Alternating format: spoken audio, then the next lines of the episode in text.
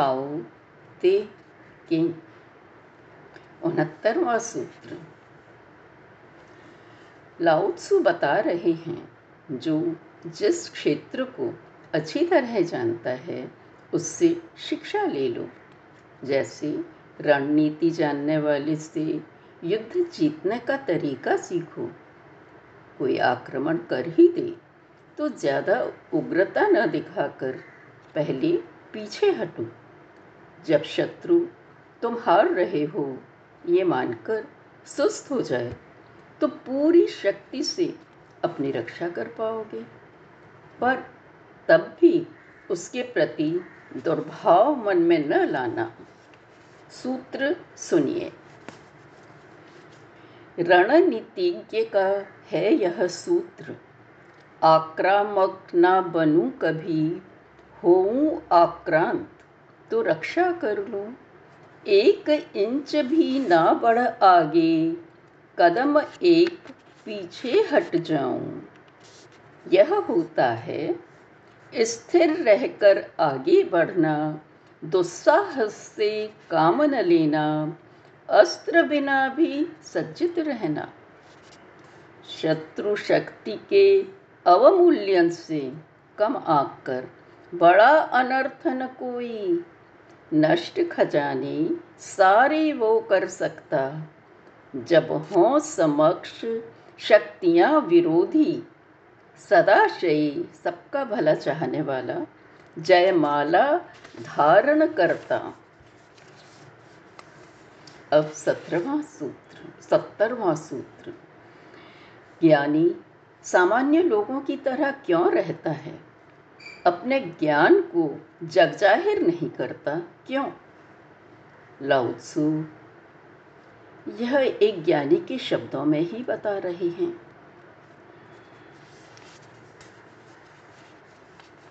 समझने में है सुगम शब्द ये मेरे, है आसान साधने में, फिर भी ना उनको कोई जाने, असमर्थ रहे व्यव्रत करने में, उपयोग करने में बिल्कुल समर्थ नहीं। है आदिकाल ही स्रोत मेरे शब्दों का। मेरे कार्यों में वही व्यवस्था लाता। जब तक ना जाने यह कोई, वह कैसे मुझे समझ पाता? ना समझों को आदर मिल जाता, पर जो समझे मुझे अनादर ही वह पाता, क्योंकि वो बोलते हैं, पुरानी बातें कर रहे तब ही ज्ञानी सामान्य रहें, सादे मोटे कपड़े पहने, मणिमाणिक ही में ही रख लें। इतने बढ़िया सूत्र हैं ये, इतना बढ़िया ज्ञान पर मन में ही रख लेता है। इकहत्तरवा सूत्र लाउत्सु फिर उलटमासी का प्रयोग कर रहे हैं। कहते हैं, मैं जानता हूँ कहने वाला कुछ नहीं जानता, और मैं नहीं जानता कहने वाला सब कुछ जानता है। इससे क्या होता है? सुनिए। सूत्र, जो जाने वह चुप ही रह जाता, जो ना जाने वह बोले जाता। है सर्वश्रेष्ठ यह ज्ञान कि मैं ना जानूं? है अज्ञानी जो ना जाने, पर फिर भी कहे कि जानूं? यदि जन जाने, बीमारी को बीमारी हो जावे, उससे मुक्त, बीमारी हारी। मुक्त हो या बीमारी से वे ही व्यक्ति, जिन ने जाना बीमारी ने हर ली शक्ति। यही है राह, बीमारी से मुक्ति भी की। पहले स्वीकार करो कि हम बीमार हैं। बहत्तरवा सूत्र। लाउत्सु बता रहे हैं, जैसे एक शासक की पहचान, उसके स्वयं के ढोल पीटने से नहीं बल्कि शासन कैसा है देखकर होती है। वैसे ही ज्ञानी की पहचान भी ज्ञान प्रदर्शन से नहीं, उसके व्यवहार से जानी जाती है। क्या कहती हैं वे? सुनिए। जन लोग ना हो भयभीत, जहाँ शासन से, वहाँ ही सुशासन विस्तारित होते। अनादर जहाँ लोगों के घर बच्चे ना पाते। अवमूल्यन जीवन स्तर का कोई न करते कि वो कैसे रहते हैं। सामान्य व्यक्ति भी तिरस्कार जब ना पाते, तब ही जन शासन का तिरस्कार ना करते। वो आदर करेंगे शासक। तो लोग भी उनका रेस्पेक्ट करेंगे। इसलिए जानकर भी अपने को बुद्धजन, जनता में न खुद को जतलाते, होता विश्वास। प्रेम भी स्व अंतस पर, अपने पर। पर निज को वे अमूल्य नहीं दर्शाते, क्योंकि सूक्ष्म रूप में शक्ति प्रदर्शन ही होता वह। जब वे अपने को खास ना माने, तब ही कुलीन कहलाते। और जनाधार पा जाते। तिहत्तरवा सूत्र। प्रकृति के रीति नियम कई बार तर्क सम्मत नहीं लगते, पर ऐसा क्यों है? इसका जवाब कभी कोई नहीं दे पाता।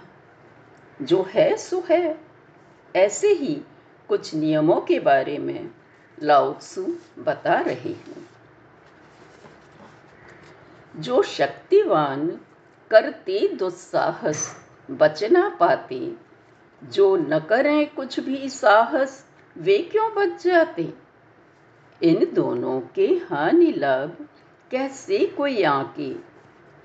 क्यों करती है प्रकृति ऐसा? यह जान सका कब, कौन? बुध भी न दे सके उत्तर, केवल रह जाए मौन। नियम प्रकृति का है ऐसा। ताओ में रहने वाली, बिन संघर्ष सदा जीते।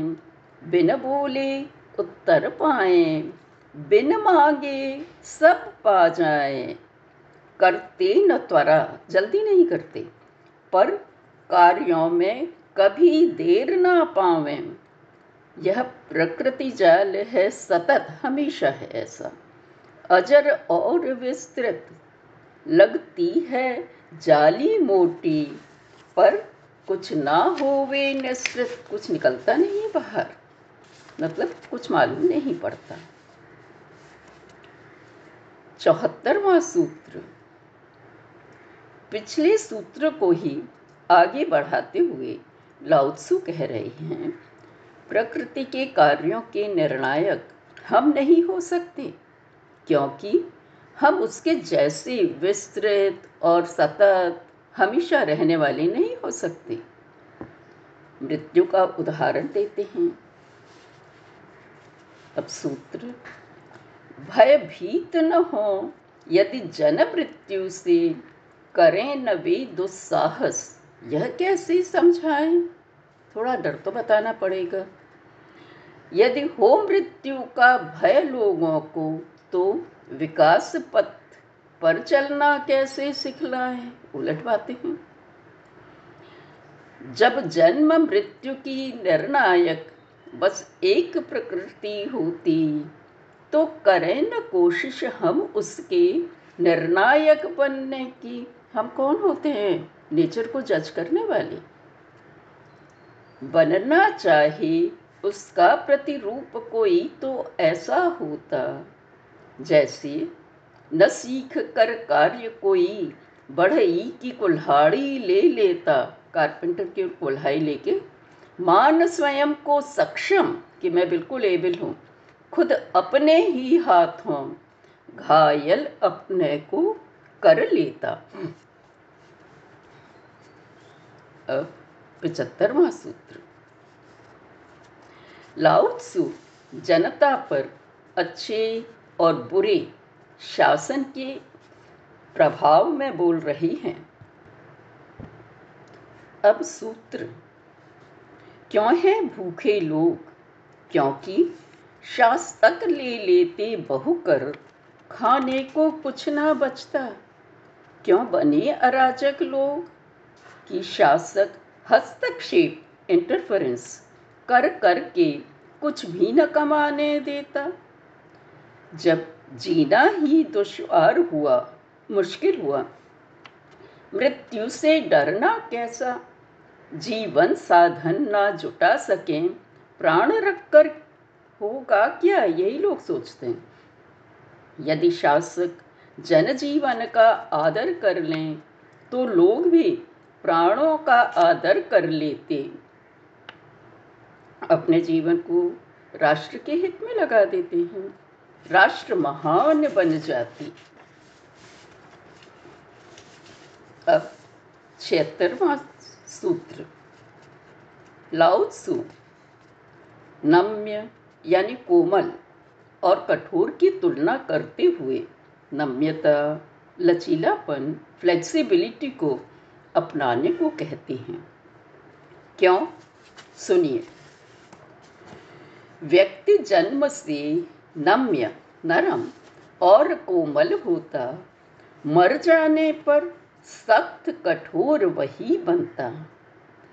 कोमल नम्य रहें पौधे, जब तक हैं जीवंत मरने पर वे सूखें बिखरें उनके सारे कण।